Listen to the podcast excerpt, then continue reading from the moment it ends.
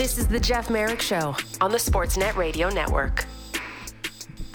Okay, so I'm going to be real honest here to kick off the program, as I try to do on a regular basis here. It is going to be very, very hard leading up until the draft to look at any Montreal Canadiens move and wonder, does this bring them closer to or take them farther away from Pierre-Luc Dubois?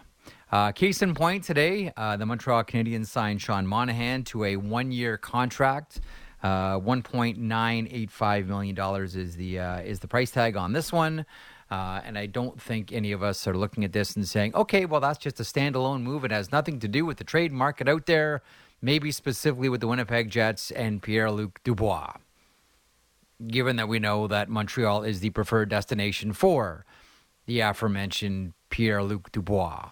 Now, as we've talked about before, there are a lot of teams that are in the market for one Pierre-Luc Dubois. Elliot has talked plenty, and we'll get to Fried here in a couple of moments, has talked plenty about the Los Angeles Kings and them stepping up their efforts to try to bring them one Pierre-Luc Dubois, as they find themselves now in a very competitive Pacific Division where the Stanley Cup now lives. But we all understand where the preferred destination is for Pierre-Luc Dubois. His agent made that quite clear last year around draft time in Montreal. So it's really tough to look at Kent Hughes re-signing Sean Monahan to the one-year contract extension and not think, who does this open up? Who does this perhaps make available as part of a package to try to bring in Pierre-Luc Dubois? It's one of the things we'll talk to Elliot about here in a couple of moments. Let's bring aboard Matt Marchese, our permanent. What do we call you now? Permanent fill-in host, future full-time host. What are we calling you now, Matty? Employed. That's what you're calling me. That's where we're going with that one. Okay, very good. How about this one? Can I call you this? Matt Marchese. Matt Marchese, full-time fill-in host and motivated employee. How about that? Yes, that works. Matt Marchese, motivated employee. Yeah, okay, that's good. Matt Marchese, motivated employee. It looks really good. What do you make of the Sean Monahan thing, real quick, before we get to what's on the show today? Honestly, my first thought was, yes, just that. Like, what does this move mean? Because it is only a one-year deal, or is it a stopgap because they don't think that Pierre-Luc Dubois is going to be signing any long-term extension anywhere? And that in a year, they're going to make a play for him in free agency. I think you can look at it both ways, to be honest with you. We'll see. I want to get into the Winnipeg-Montreal situation with Fried here in a couple of moments. Also on the program today, Craig Morgan will stop by. Now, Craig Morgan covers the Arizona Coyotes, and he has for a long time now. And he's the thumb on the pulse, the boots on the ground for all information as it relates to the Arizona Coyotes. And there's a couple of things. We wonder about next location, if they can find one, and when. As the commissioner said during the Stanley Cup final interview process, the clock is ticking on the Arizona Coyotes to find a solution here. I don't think he's amused. I don't think the Board of Governors are amused at all of this. I know the Players Association aren't thrilled with the idea of going back to Mullet Arena, even though, and we'll talk to Craig about this, revenues seem to be up based on their previous place where they plied their trade, Glendale, which really isn't, when you think about it, isn't the win that it's made out to be. But nonetheless, it's a pretty low hurdle to jump over. I don't think that the NHL is going to give up on Arizona. That doesn't mean that this team doesn't relocate, because they might. You know, this team may end up in Salt Lake City like that. Who knows? But I don't think for one second that means the NHL is going to abandon Arizona. I think the minute they leave, if they do leave with the Coyotes, they'll be in the market again to find another team and another rink in Arizona. But with Craig, I think there's a few things here. I think we all wonder about Clayton Keller and whether he'll return or not. I think we wonder about Nick Schmaltz. I think we wonder about a lot of players. I wonder about Karel Vejmelka. The netminder in this market right now, where people are looking for, you know, not just starting netminders, but backup netminders, or, you know, netminders to split duties, the 50-50 split, the 60-40 split that we all know seems crucial right now to goaltenders in the NHL. How much more valuable does Vejmelka become for the Arizona Coyotes in trade? You want some breaking Coyotes news? Yeah. Of course. For our friend Elliot Friedman, Arizona places Zach Kassian and Patrick Nemeth on waivers for purposes of a buyout. I don't know where they're going to find players because they don't have a lot of them right now, and guys that make money. So that's a really interesting one. Okay, so let's get the Freed right now, who's standing by with the latest news from the Arizona Coyotes. From 32 Thoughts and Hockey Night in Canada, Elliot Friedman. So the latest, as you just tweeted, about the Arizona Coyotes and buyouts. Elliot, what do you know? Well, I heard Marchese just steal all my thunder, so I got nothing to say in this segment. Bye. So the Kassian and Nemeth are so that'll be the second and third buyouts, I guess, of the period because, you know, Ekman Larson had a no-rule clause, so they didn't need to put him on waivers. They could just tell him they were going to do it. In this case, if you don't have a no-move clause, you've got to at least put the player on waivers first. So that's what's happened with these two players, and we'll see if there's any claims or both of them are bought out as soon as tomorrow.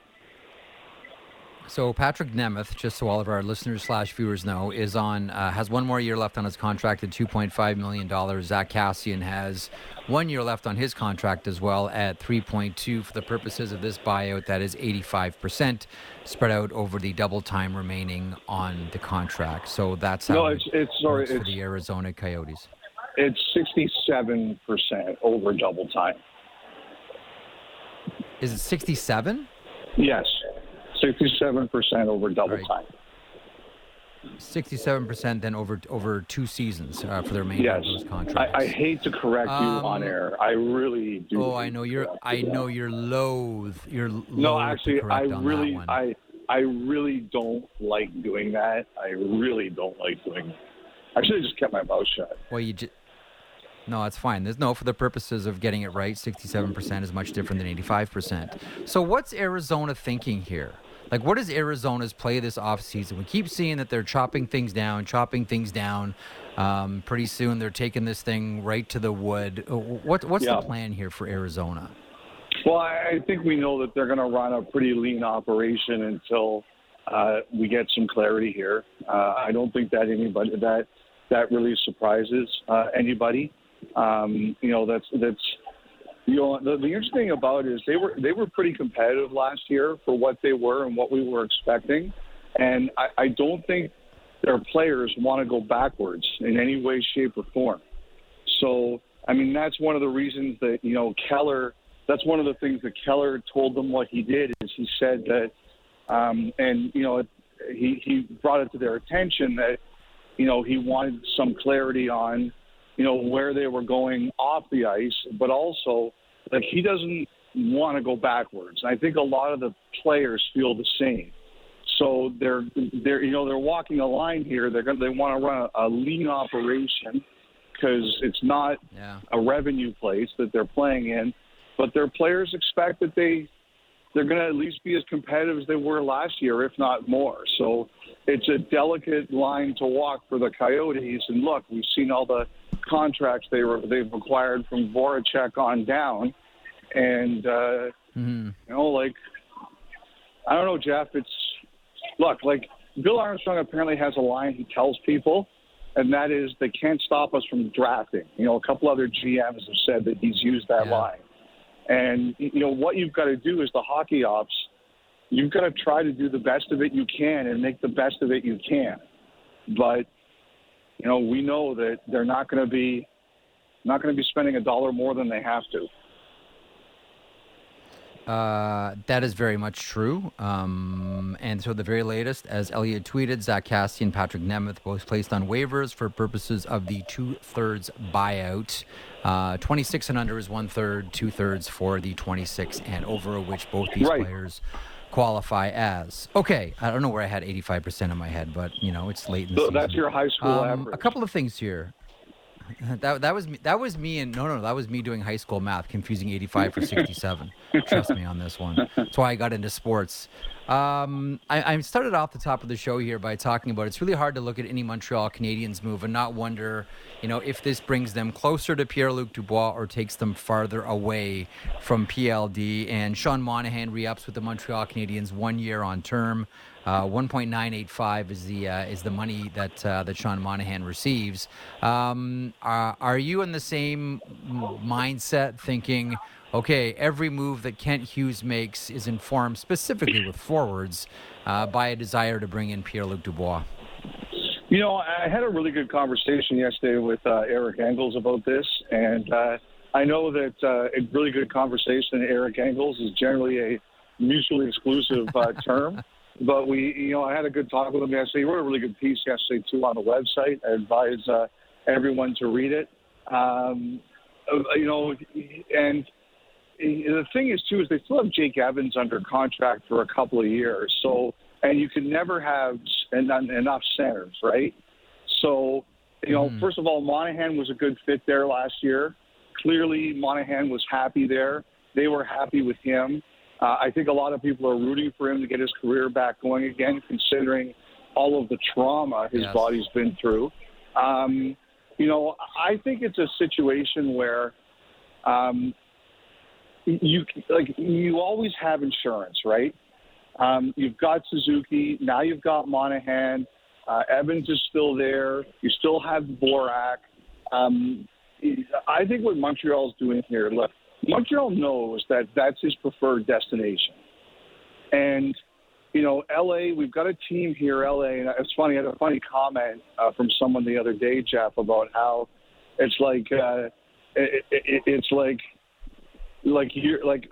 guy called me like Dr. Winnipeg. You're doing Winnipeg's bidding up here. You're getting everyone convinced that L.A. is in this. And you're getting, and it's putting Winnipeg in a better position. And my response to that was, well, first of all, if they were going to leak it to anyone, it wouldn't be me. And secondly, I said that I really think LA's interest is legit. And he was kind of laughing. He does too. But the thing about the LA stuff is, Montreal's sitting here knowing that he's their preferred destination. I think there's a couple things at play here. Number one is, does Montreal really, do they sit here and wait this out? Do they say, all right, if the Kings really are going to step up here, are we going to pick up our offer? Or the other thing, too, is, Dubois is looking for, at the lowest, Larkin, which is 875, at the highest, Barzal, which is 915. So in the 8 times 9 area, as has been reported, Montreal has indicated it's not really comfortable doing that because of where Suzuki is. And, I don't think they're going to be able to do that forever. Ultimately the cap goes up, people have leverage. So people are kind of looking at the Canadians here, and the Jets have a bit more time. People are looking at the Canadians here, and they're just wondering, okay, how are the Canadians going to play this? And that's kind of what Eric wrote about and talked with me about yesterday, that, people Montreal has to decide here, how much do they really want this player? And is the answer, yes, we go in and we close the deal now and we sign him? Or is the answer, this is not what we want to do right now, and maybe somebody else gets him? So I think I kind of like Eric's thinking on that, and I think we're all kind of, I think we're all kind of waiting to see what Jeff Gorton and Kent Hughes decide. It's interesting because Montreal is going through this rebuild here, and I think we all have eyes on Pierre-Luc Dubois and, if/when he ends up with the Montreal Canadiens. I was having a conversation with someone late afternoon yesterday, and we're talking about the Philadelphia Flyers situation and the rebuild. And right now, what Daniel Briere, Keith Jones are all doing is I don't want to say it's the easy part because you can really mess this up with bad moves, but they're doing the part where they're doing the tear down, right? They're doing the shovel out before they bring out the horses, as Berkey used to always say about the barn. So that's the part that they're doing now. Next year is the first year of the declared rebuild, the first full season of the declared rebuild. And that seems to be, for established NHL fans, that's kind of that grace period. That's where fans say, okay, we get it. We know it's eyes to the future. We know what you guys are doing. You've been honest with us. We're with you for now. And generally, fans are with you for the first season. It's that second year of the rebuild where fans start to get uncomfortable, and maybe the media starts to get a little uncomfortable and starts asking more questions, and there's more of an expectation. Okay, we're with you for the first season, the rebuild, but we need to start seeing some progress. That's next year for Montreal. So that's what I wonder about here. As much as Montreal might say we're the preferred destination, we can wait this out. We'll offer pennies on the dollar for Pierre-Luc Dubois, knowing that he wants to come here anyway.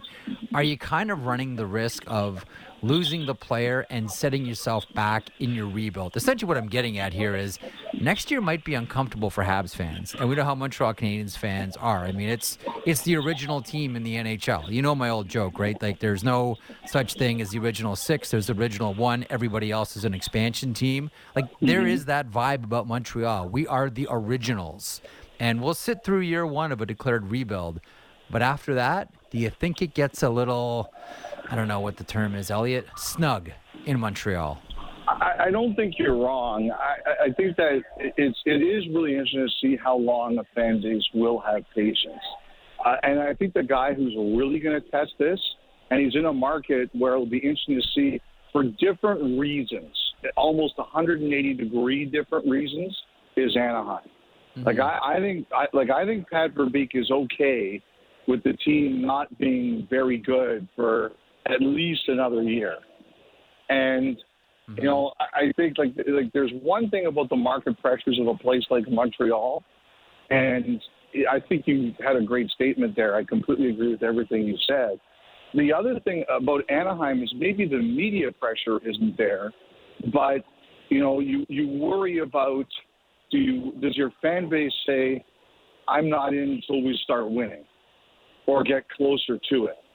And so, like, I think in this day and age, like, I was reading something yesterday about, like, there's this crazy insanity online about debating. I don't want to get into it, but I was reading a piece yesterday about debating. And it's like, it used to be like, you know, a debate, it could be like 3 hours long. Somebody made an hour-long opening statement. The other person made an hour-long opening statement, and then they rebutted for half an hour each, and people understood that and accepted that. Now you can't debate like that anymore. People want it fast. They want the clip. And I think the same thing goes for almost everything. There's almost no patience anymore. Like, so I think it's a really good point you make. People say, yeah, we'll take a rebuild. But will they? Will they really take 5 years? Will even the organization take 5 years? Like, there's your fan pressure and there's your organization pressure. And Jeff, there's sponsor pressure. Like, I don't disagree with you at all. The just as an aside about the debating issue.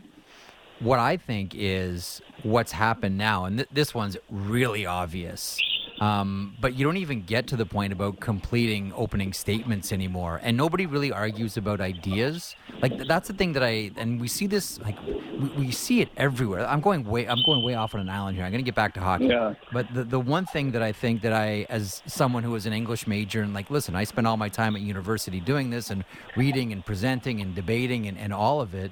And what I see now is, and I think we all do, nobody actually talks about issues anymore. No one debates issues. You know what they debate? So polarized. Sources. Yeah. Sources. That's all we talk about. Oh, where did you get this information? Where did you get that information? Where does this information come from?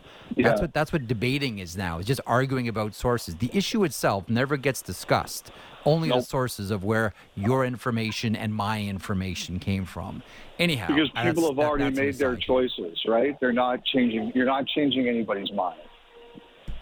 And curated feeds only play into that, and people grow up. You know, I always think about this with my kids, and I'm sure you do with Max as well. You know, growing up in a social media life where you're never confronted with a viewpoint that's different from yours, because all of your information is curated to please you or amuse you or just confirm your established biases. Anyhow, well, now that we've solved all the world's problems, let's get back to hockey.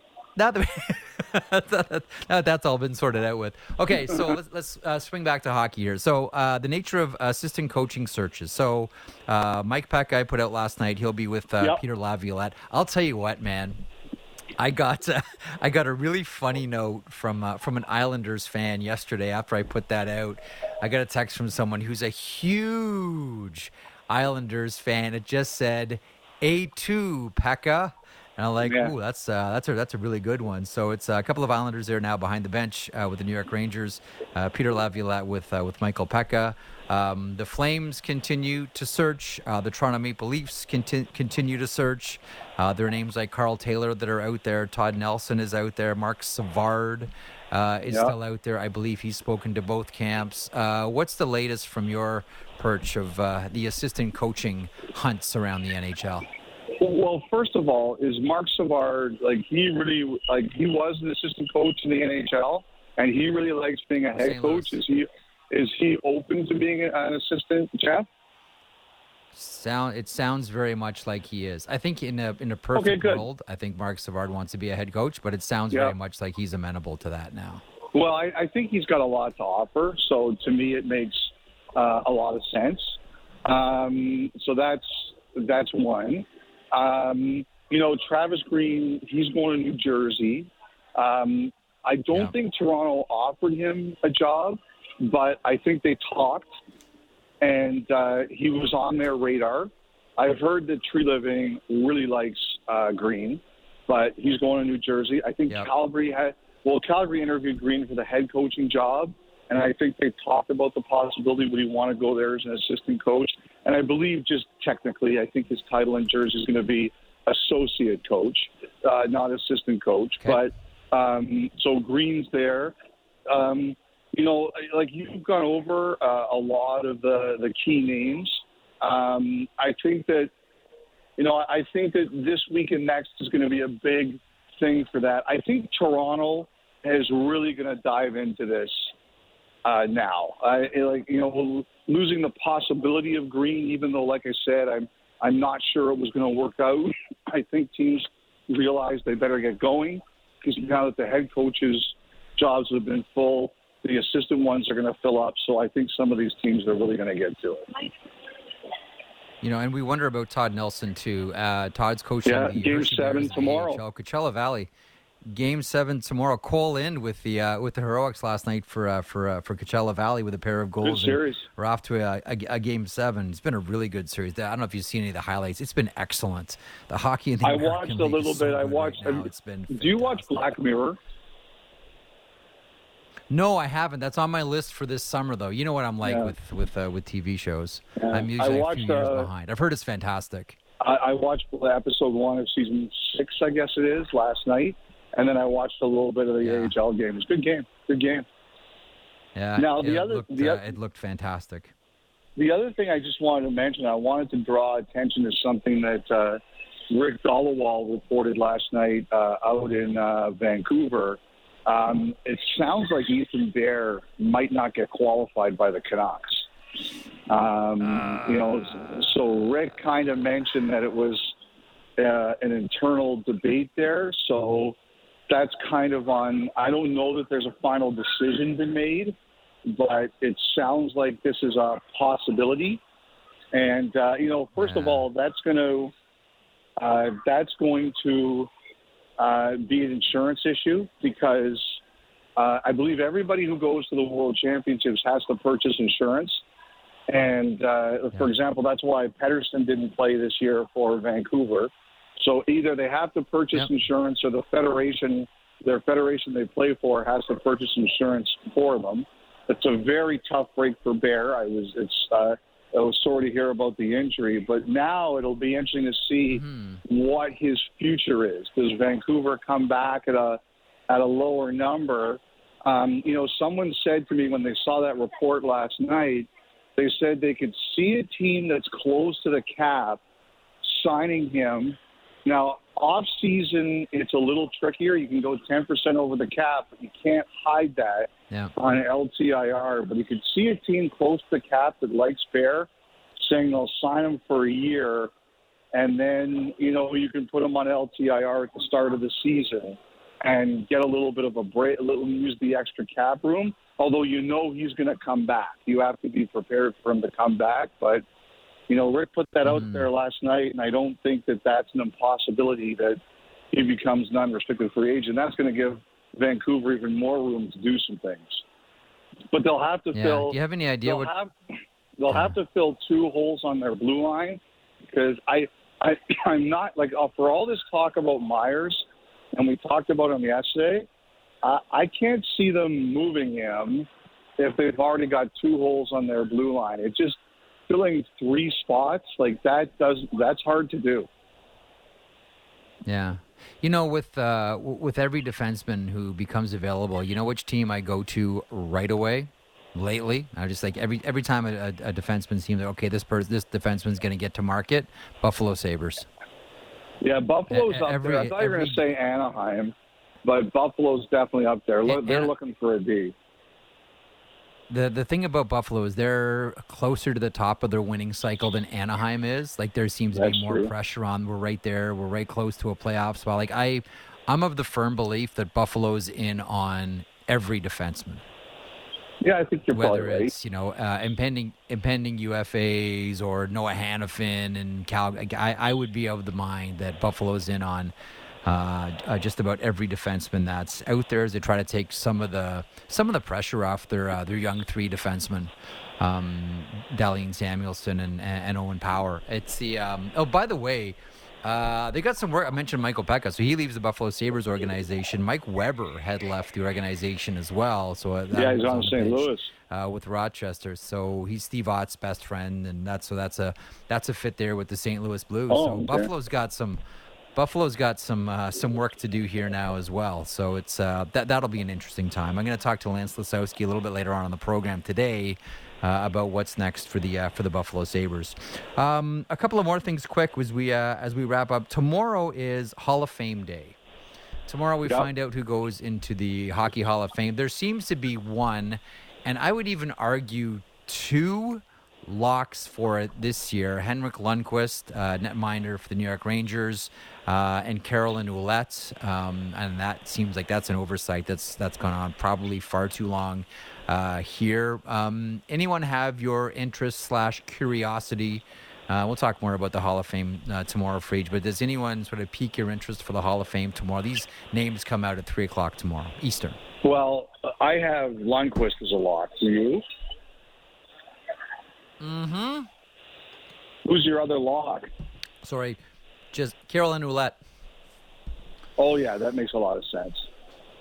I gotta wonder about Botterill, Jennifer. I wonder. It's funny because I was wondering if there was going to be two from the women's side this year, and those would, for me, those would be the two, Botterill and Caroline Ouellette. I just have to tell you, by putting Ouellette before Botterill, you are an awful teammate. Let me just say that. You know who I have on the men's side, I have two people who I think should be in already, and one is McGillney and the other is Brenda Moore. I think they should both be in there. Those, now that Alfredson's in and Zubov is in, those have been kind of the guys that I've always looked at. Like, to me, McGillney he should be in, and also because of you know, people, I think people forget the way his career began, and I think that's absolutely his North American career, I should say. I think that's absolutely a mitigating factor, and I think people should be looking at that. I really do. So I'm a big McGillney guy. I'm a big Brenda Moore guy. I can't argue with Lundqvist. I can't argue with Caroline Ouellette. I can't argue with Jennifer Botterill. I would have problems with none of those choices. Yeah, I think you throw Megan Duggan in there as well. I thought you were going to say Steve Larmer, because I've heard you stumping for Larmer for so many years. I've just, you know what, I've given up on that one. I think it's a shame that the politics will prevent that from happening. I think it's really, really wrong. But I think Larmer should be in there for sure. Real quick before I wrap up, you retweeted the video. What do you make of the new Philadelphia Flyers unis? I mean, they're not new, but the rejigged Philadelphia Flyers unis. I mean, I like them. I like those Lindros-era jerseys. I like to me, I like the orange. So I'm perfectly fine with them. Yeah, I mean, like I said, I like them. They're like, as you said, I don't look at them and I'm not blown away, but I don't think you have to be blown away all the time, right? I think they're a nod to a really good era in Flyers history. I think they look really sharp. I think it's interesting to see who modeled them. I always look at things like that, like which faces do you put in them? And but Nick, and you know what? Like, I got to tell you something. Like, I saw some people ripping that on Twitter. Look, this is not my opinion on this. Me neither. This is a guy who does the toughest job, okay? He goes out there to protect his teammates. It's the hardest way in the NHL to earn a living. There's very few of them left anymore. Yep. I think those are the kinds of people that should be rewarded, to be perfectly honest. But again, I think it's not like a spectacular look in the sense as, ooh, this is really different, like some of the reverse retros were. But I think it's sharp. I think it's clean. And the Flyers fans I saw seem to really like it. So, again, that's all that matters.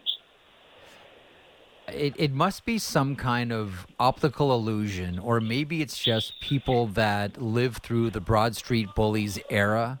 But, and I'll end on this one, Freak, did it always seem to you, because it always has seemed to me, that when you put that jersey on, optically, you look bigger?